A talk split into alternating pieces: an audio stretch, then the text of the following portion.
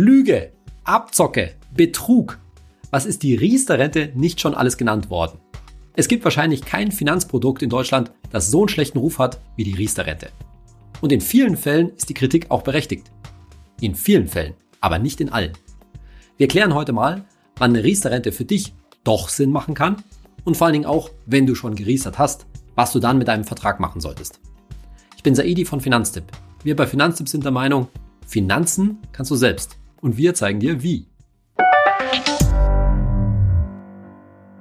In meiner vorletzten Folge von diesem Podcast hatte ich dir ja schon einen Überblick über die Altersvorsorge gegeben und da hatten wir auch schon in diesem Überblick die Riester-Rente drin.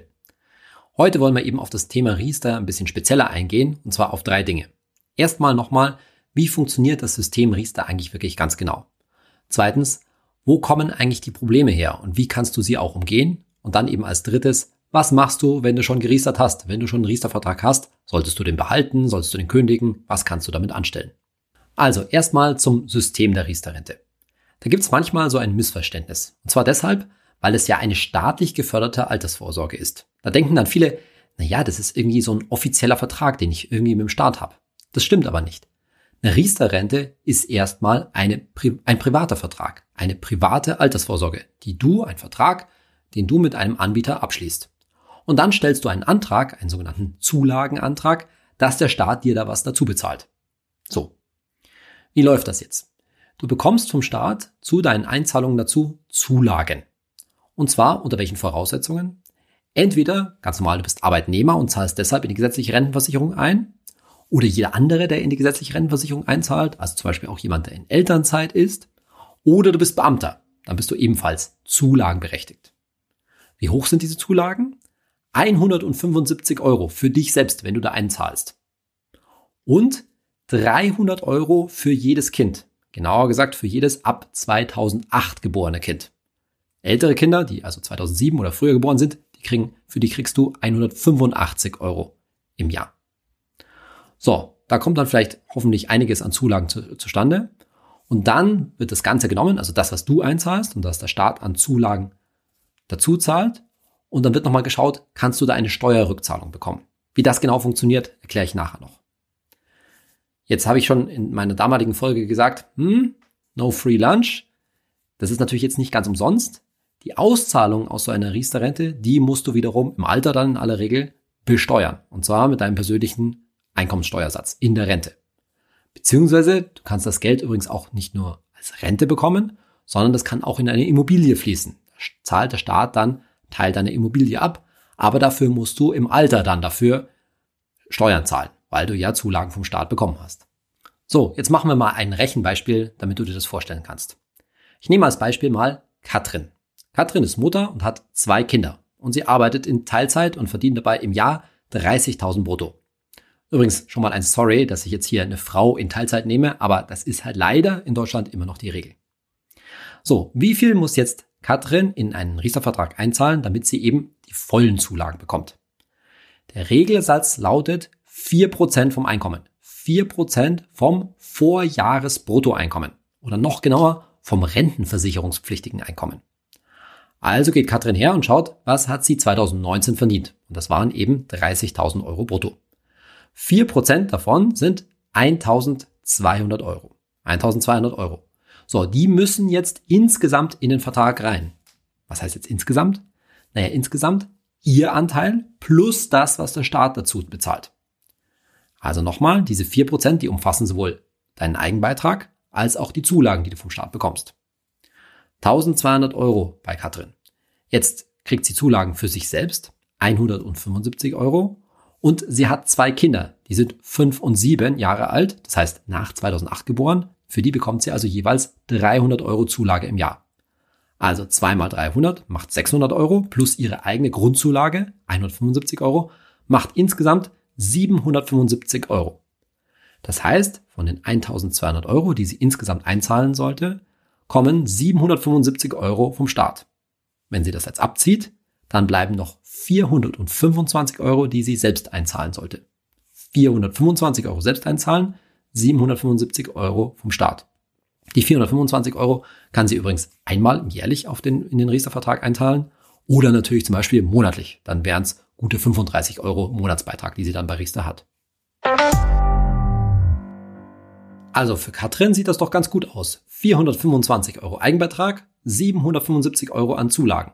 Das sollte sich doch lohnen. Genau, tut's auch. Katrin ist so das Musterbeispiel.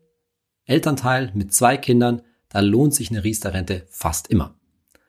Aber bei Katrins Mann sieht's schon anders aus. Denn die Kinderzulagen gibt's natürlich nur einmal.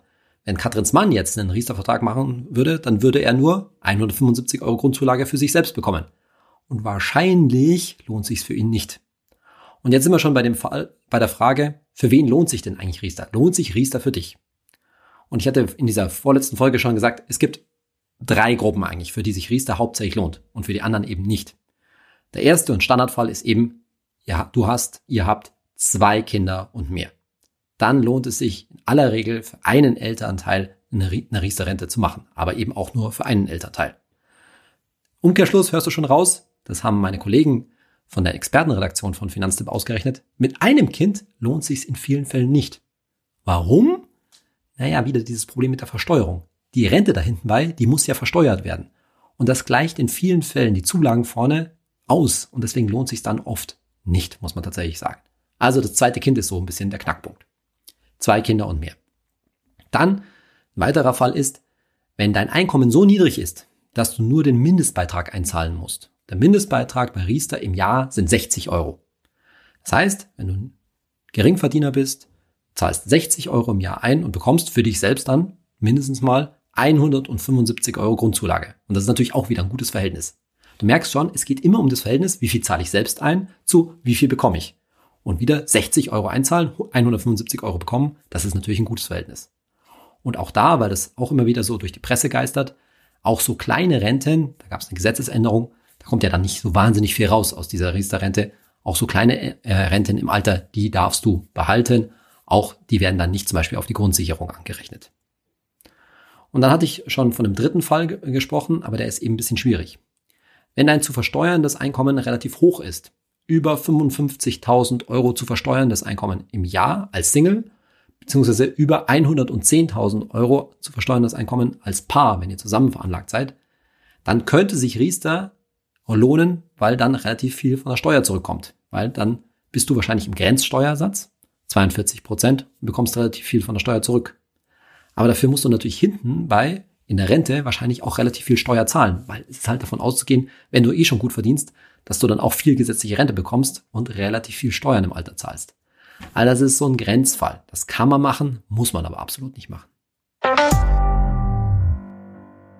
An der Stelle nochmal der Hinweis. Wie gesagt, im Sinne von, wie heißt dieser Podcast hier? Geld ganz einfach. Wenn es bei dir nicht so ein richtiger No-Brainer ist, wie zum Beispiel zwei Kinder oder wie zum Beispiel 60 Euro einzahlen, 175 Euro bekommen, dann kannst du auch guten Gewissens Riester einfach weglassen. Mit, wie immer, nur einem ETF-Sparplan wirst du im Alter auch glücklich. Also Riester gerade in Zeiten von Nullzinsen eher weglassen, wenn du dir nicht ganz sicher bist. Warum die Nullzinsen da eine Rolle spielen, da komme ich gleich noch dazu. Wenn du aber Riester machst, dann musst du dich dafür entscheiden, welche Form von Riester du machst. Denn Riester gibt's in allen möglichen Arten von Verträgen. Da kann man einen Fondssparplan machen, eine Rentenversicherung, einen Bausparer und eine Finanzierung und was weiß ich auch noch alles. Lass mich mal nur zwei Formen rausnehmen. Also, wir gehen immer davon aus, du gehörst zu einer Gruppe, die, für die sich Riester lohnt. Zwei Kinder und mehr zum Beispiel. Wenn du relativ jung bist und einfach mit Riester ansparen möchtest, dann lohnt sich wahrscheinlich ein Riester Fondssparplan. Das heißt, da fließen deine Beiträge und die Zulagen vom Staat in einen Fondssparplan rein. So, jetzt ist es aber nicht so schön, als ob das so praktisch wie ein ETF-Sparplan wäre, wo einfach die staatliche Förderung oben drauf kommt. Nein, das geht leider nicht. Warum? Weil bei Riester ist immer vorgeschrieben, dass zum Rentenbeginn die eingezahlten Beiträge und die Zulagen und das alles garantiert sein muss. Das muss mindestens da sein. Naja, das weißt du jetzt wahrscheinlich schon. Bei so einem Fondssparplan, ETF-Sparplan zum Beispiel, hm, da ist eben nichts Normales garantiert. Ne? Der kann leider auch mal in den Keller gehen zum schlechten Zeitpunkt. Und deshalb müssen auch bei solchen Riester-Fondssparplänen nicht, können da nicht einfach 100% Aktien drin sein, sondern muss immer ein sicherer Anteil dabei sein. Gute Riester-Fondssparpläne, die haben eben meine Kollegen aus der Finanztipp-Redaktion rausgesucht. Da gucken wir regelmäßig auf den Markt. Da gibt es durchaus günstige, die eben wenige geringe Kosten haben. Das Thema Kosten kommen wir nachher gleich noch. Das ist also eine Sache, die kannst du machen, wenn du Riester nutzen willst, aber du solltest dabei klar sein, da wird wahrscheinlich aller Voraussicht nach nicht eine ähnlich hohe Rendite rauskommen wie zum Beispiel mit meinem ETF-Sparplan. Warum? Weil ein guter Teil des Geldes eben in sicheren Anlagen geparkt werden muss. Also Riester Fondssparplan, einer mit guten Kosten, mit geringen Kosten, den suchen wir dabei Finanzen raus. Welche da in Frage kommen, das verlinke ich dir wie immer in den Show Notes. So, das ist die eine Form von Riester, die man durchaus empfehlen kann. Die andere Form von Riester ist ein Wohnriester. Ich hatte vorhin schon gesagt, ah, da ist was mit Immobilie. Und tatsächlich, der Staat sagt, anstatt dass du dir im Alter eine Rente aus deinem Riester-Vertrag auszahlen lässt, kannst du dir ja auch eine Immobilie als Eigenheim übrigens, nur geht nur für Eigenheim, zulegen, weil das ersetzt ja quasi dann Rente im Alter. Soweit, so gut. Das bedeutet, so ein Wohnriester ist praktisch ein Teil von deinem, kann in aller Regel nur ein Teil von deiner Immobilienfinanzierung sein, wenn du dir eben konkret schon ein Haus oder eine Wohnung zulegen möchtest. Und dann zahlt der Staat praktisch in deine Finanzierung die Zulagen rein und zahlt damit zugegebenermaßen ziemlich wenig, ein bisschen was von deinem Haus, von deiner Wohnung, in dem du dann wohnst, ab. Soweit so gut. Es geht übrigens auch, dass wenn du schon einen Riester-Vertrag hast, so einen Riester-Fondssparplan oder irgendeinen anderen Riester-Vertrag, dass du auch dieses Geld dann auf einmal aus dem Vertrag quasi rausholst und in ein Eigenheim reinsteckst.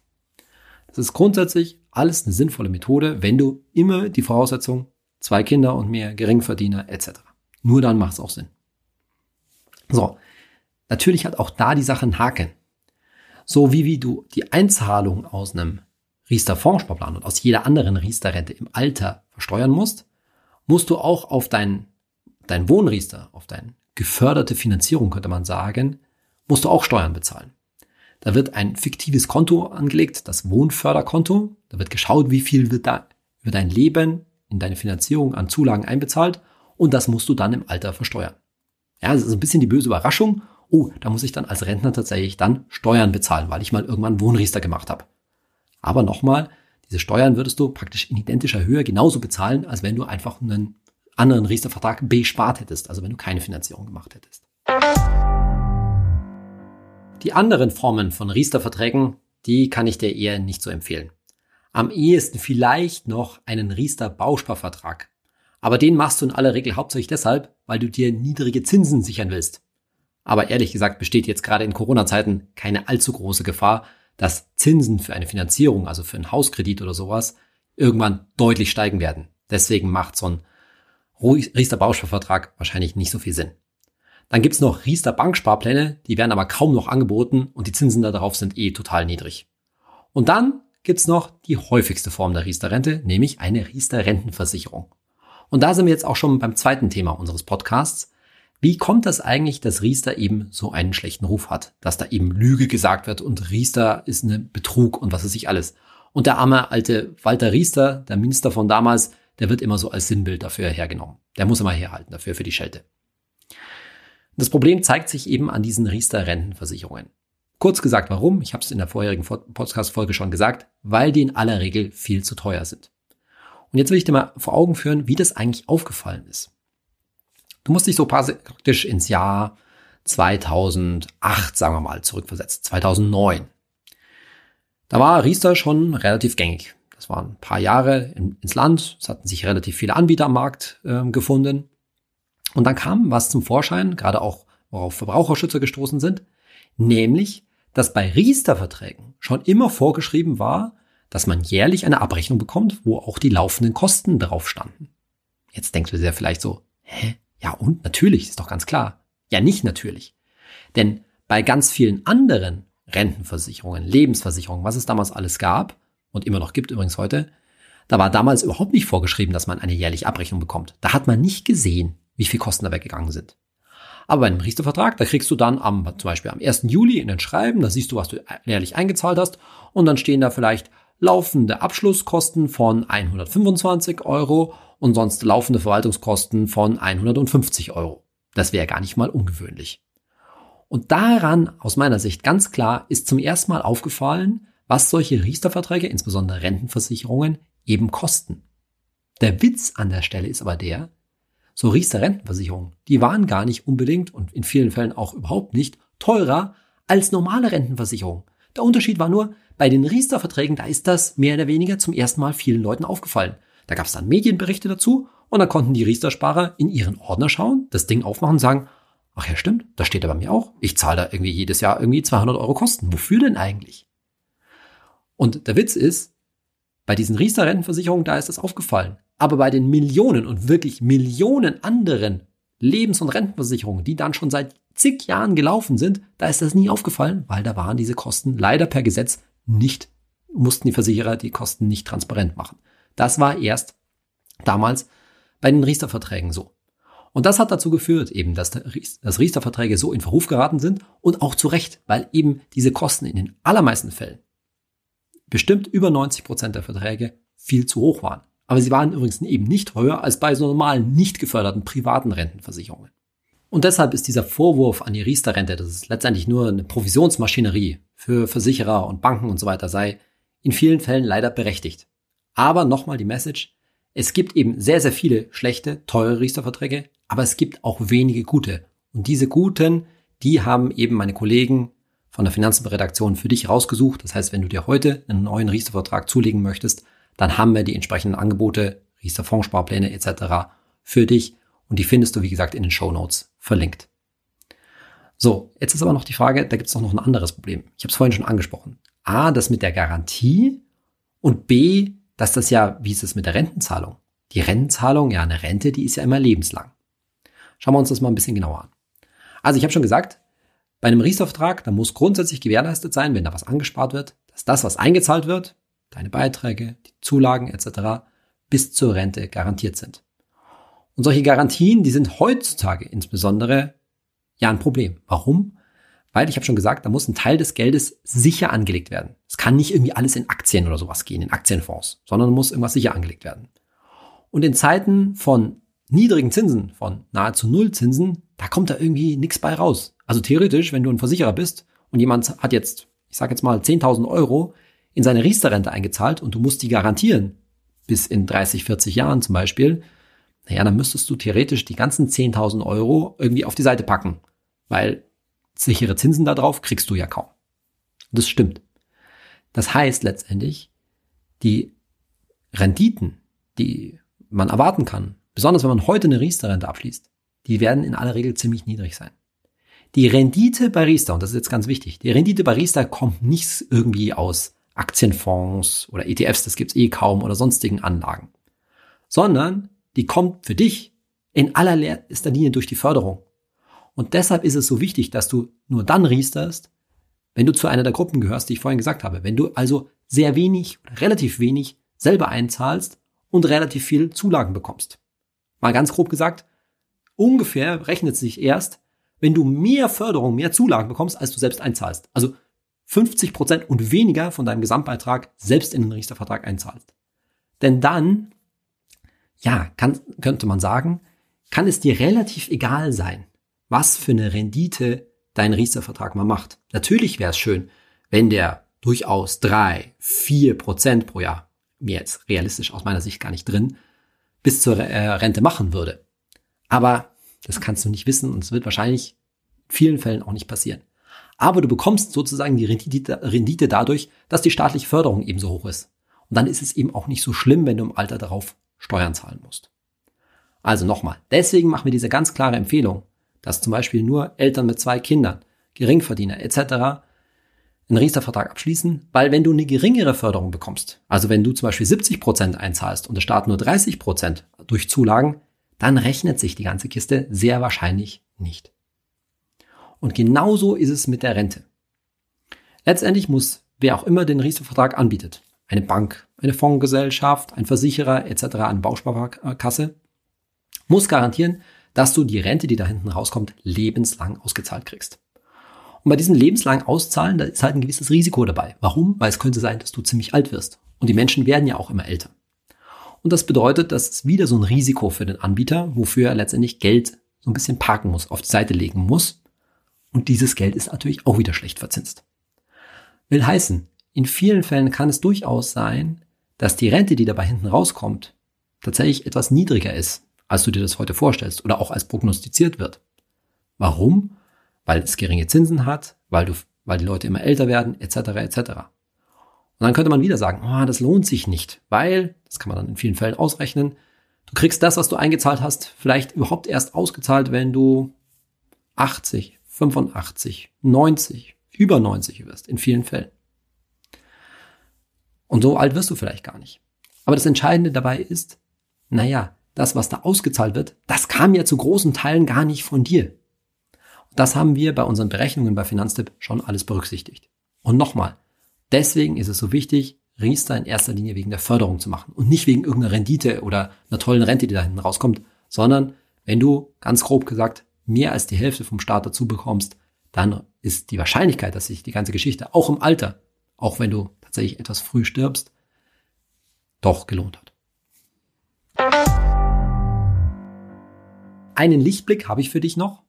Bei Riester ist es gesetzlich geregelt, dass du den Anbieter wechseln kannst. Das heißt, du kannst das Guthaben, was du angespart hast in deinem Riester-Vertrag, 5000 Euro, 10.000 Euro, nehmen und zu einem anderen Anbieter umziehen. Und das kannst du dir später theoretisch zunutze machen, wenn es nämlich später vielleicht bessere Anbieter für Riester gibt. Das ist zwar aus heutiger Sicht überhaupt nicht gesagt, aber zumindest ist es denkbar. Wenn nämlich vielleicht in 20, 30 Jahren die Zinsen da doch mal wieder gestiegen sind, könnte es sein, dass es einen anderen Anbieter gibt, der dir eine höhere Rente gibt als dein jetziger und der vielleicht dein Geld dann ganz gerne nimmt. Aber das kann man aus heutiger Sicht natürlich noch nicht sagen. Aber jetzt sind wir schon beim Thema, dass, wie wir schon gesagt haben, wenn du einen alten Riester-Vertrag schon hast. Du hast jetzt einen Riester-Vertrag schon abgeschlossen und fragst dich, was mache ich denn damit? Ja, jetzt könntest du den Anbieter wechseln. Da kommen wir gleich noch drauf. Aber zunächst mal kümmern wir uns um das Thema Kündigung.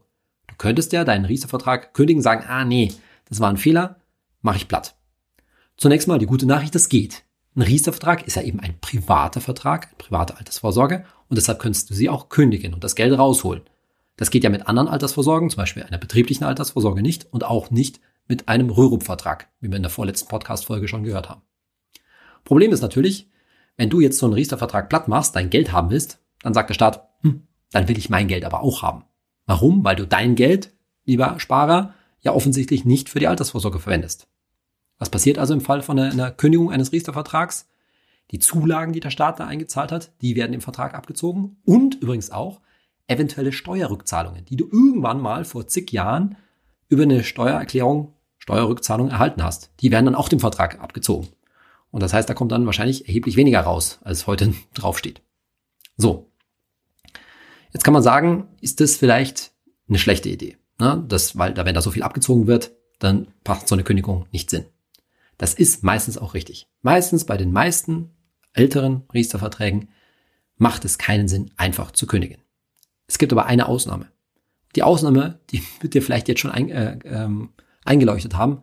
Wenn du nämlich mehr oder weniger gerade erst einen Riester-Vertrag abgeschlossen hast und jetzt aufgrund meines Podcasts sagst, oh, also Kinder habe ich nicht und ich verdiene auch nicht so gut, ich bin vielleicht Berufseinsteiger oder sowas in der Richtung und habe mir von meiner Bank da jetzt einen Riester aufschwatzen lassen.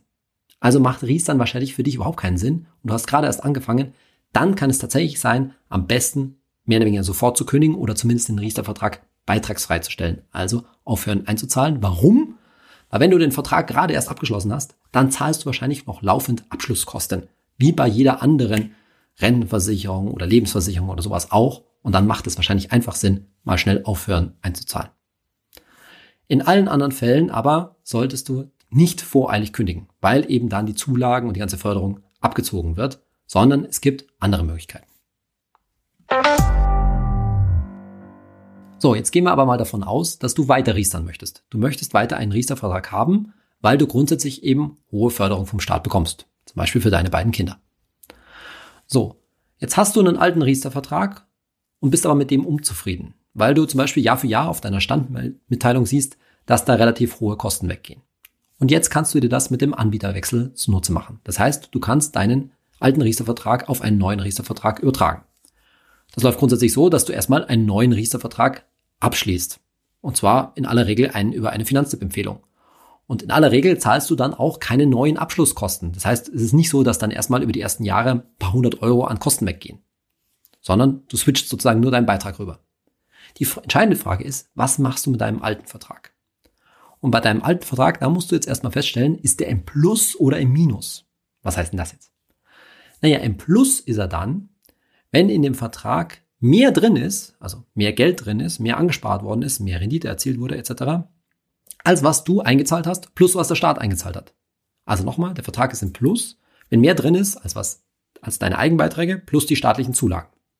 Wenn das der Fall ist, dann kannst du durchaus überlegen, ob du deinen alten Riester-Vertrag, wo du dich über hohe Kosten ärgerst, auf einen neuen, auf einen kostengünstigen, den wir rausgesucht haben, überträgst.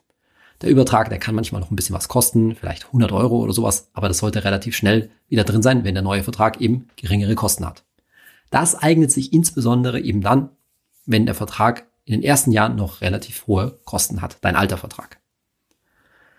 Nicht übertragen solltest du deinen alten Vertrag, wenn er im Minus ist. Also nochmal, wenn weniger drin ist, als was du und der Staat zusammen eingezahlt habt. Dann machst du folgendes. Du legst deinen alten Vertrag einfach still. Du stellst ihn beitragsfrei. Einfacher Dreizeiler an den Versicherer zum Beispiel.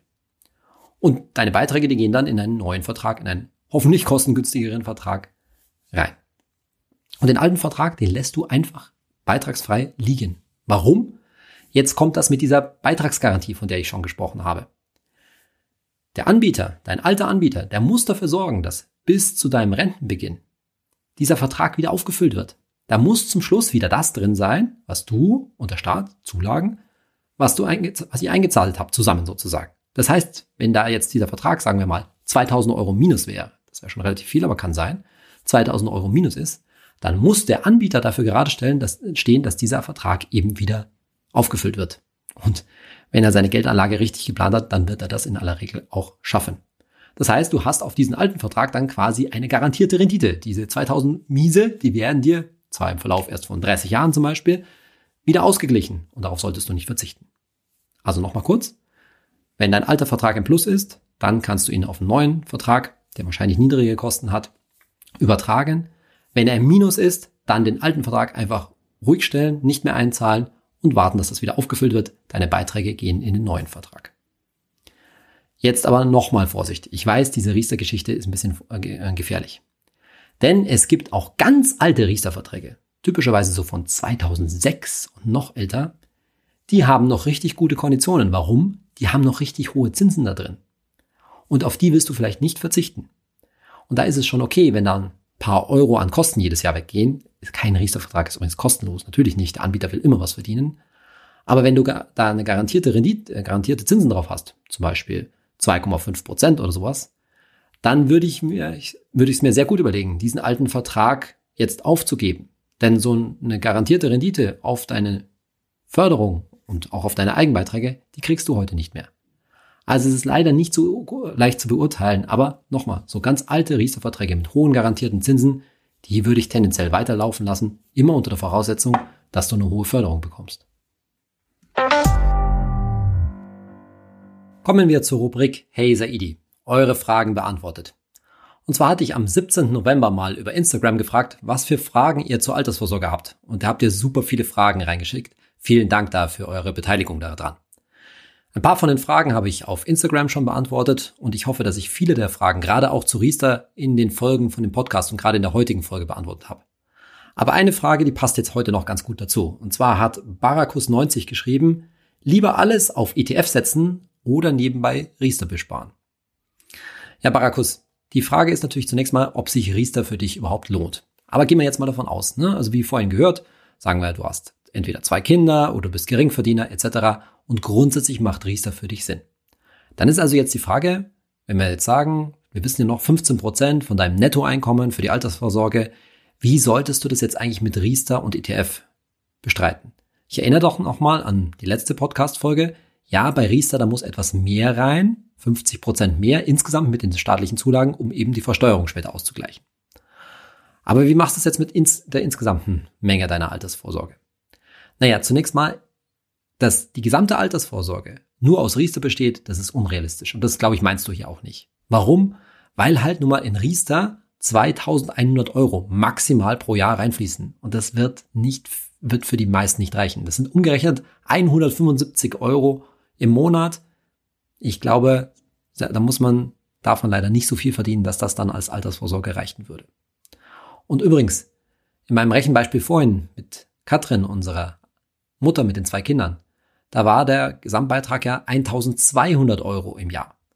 Und recht viel mehr, oder ganz deutlich gesagt, mehr sollte da auch nicht reinfließen, weil dann hast du eine optimale Förderquote erreicht. Das heißt, du machst Riester nicht voll, nicht partout auf 2100 Euro, sondern eben bis zu den 4%, sodass du die Förderung optimal ausnutzt. Wenn du besser verdienst, dann werden es vielleicht auch 2100 Euro sein. Aber es müssen nicht 2100 Euro sein. Und der Rest, der darf dann gerne eben in einen ETF-Sparplan. Und zwar nochmal, warum? Naja, vor allen Dingen nicht nur aus Gründen der Rendite. Man würde erwarten, dass wahrscheinlich bei einem ETF-Sparplan mehr rauskommt, aber du bekommst natürlich bei Riester eine höhere Förderung. Die hängt, die ist unterschiedlich. Ja, je nachdem, nach deiner persönlichen Situation. Aber warum sollte man eigentlich dann noch zusätzlich überhaupt einen ETF-Sparplan haben oder auch einen guten Teil in dem ETF-Sparplan? Naja, weil das Geld in dem ETF-Sparplan liquide ist. Das ist jederzeit frei verfügbar. Und das Leben ändert sich halt nochmal. Dazu werden wir wahrscheinlich auch später nochmal eine eigene Podcast-Folge machen. Aber du kannst ja schon absehen, dass vielleicht du mal auch größere Geldbeträge quasi unterwegs brauchst. Vielleicht überlegst du es dir auch mit 50 noch anders und möchtest dann eine Immobilie erwerben. Und dann steht dein ETF-Sparplan wahrscheinlich sehr, sehr gut im Plus und du kannst dein Eigenkapital daraus nehmen. Oder auch im Alter. Bei Riester, im Riester-Fondssparplan etc., da kommt eben eine feste Rente raus. Das ist ganz okay. Und ja, bei Riester kann man übrigens bei Renteneintritt 30 Prozent des Geldes auf einmal äh, nehmen. Aber das muss man dann auch voll versteuern und das ist meistens nicht so lustig. Also Riester ist, was die Auszahlung angeht, hm, nicht so flexibel. Und dagegen kannst du halt aus dem ETF-Sparplan auch mal größere Summen auf einmal rausnehmen. Wenn du im Alter dann doch mal für ein Jahr um die Welt reisen möchtest. Oder wenn du eine große OP bezahlen möchtest. Oder sonstige Sachen. Wenn du zum Beispiel deinen Kindern einen größeren Betrag vererben möchtest. Vorab schon. Und lauter solche Sachen. Ich glaube, dass Liquidität gerade bei dem großen Altersvorsorgevermögen, das ja wahrscheinlich mehrere hunderttausend Euro umfasst, ist das sehr, sehr wichtig, dass man eben flexibel mit dem Geld umgehen kann. Und es wäre doch eigentlich ärgerlich, wenn du weißt, du hast eigentlich, sagen wir mal, 400.000 Euro in deiner Altersvorsorge liegen und die liegen alle in starren Verträgen, an die du gar nicht rankommst. Du kannst über diese 400.000 Euro überhaupt nicht verfügen. Also, machen wir es kurz. Ein ETF-Sparplan, das kennt er, da kennt er mich jetzt schon, der sollte ja eigentlich immer sein. Ein Riester, das ist eine zusätzliche Altersvorsorge, da am besten die 4% ausnutzen. Wenn das maximal 2100 Euro sind, dann sind es halt 2100 Euro und den Rest rein in ETFs. Vielleicht kannst du das Wort Riester jetzt schon gar nicht mehr hören. Und deswegen geht es in meiner nächsten Podcast-Folge natürlich um was ganz anderes, nämlich um die betriebliche Altersvorsorge. Das Blöde ist nur, bei der ist es in vielen Fällen relativ ähnlich wie bei der Riester-Rente. Auch da gibt es dieses Problem mit, den, mit der Garantie auf die eingezahlten Beiträge. Auch da ist wieder die Frage, wann lohnt sich die? Was mache ich mit einer alten betrieblichen Altersvorsorge? Das erfährst du beim nächsten Mal in der nächsten Folge von meinem Podcast Geld ganz einfach. Bis dahin, dein Saidi.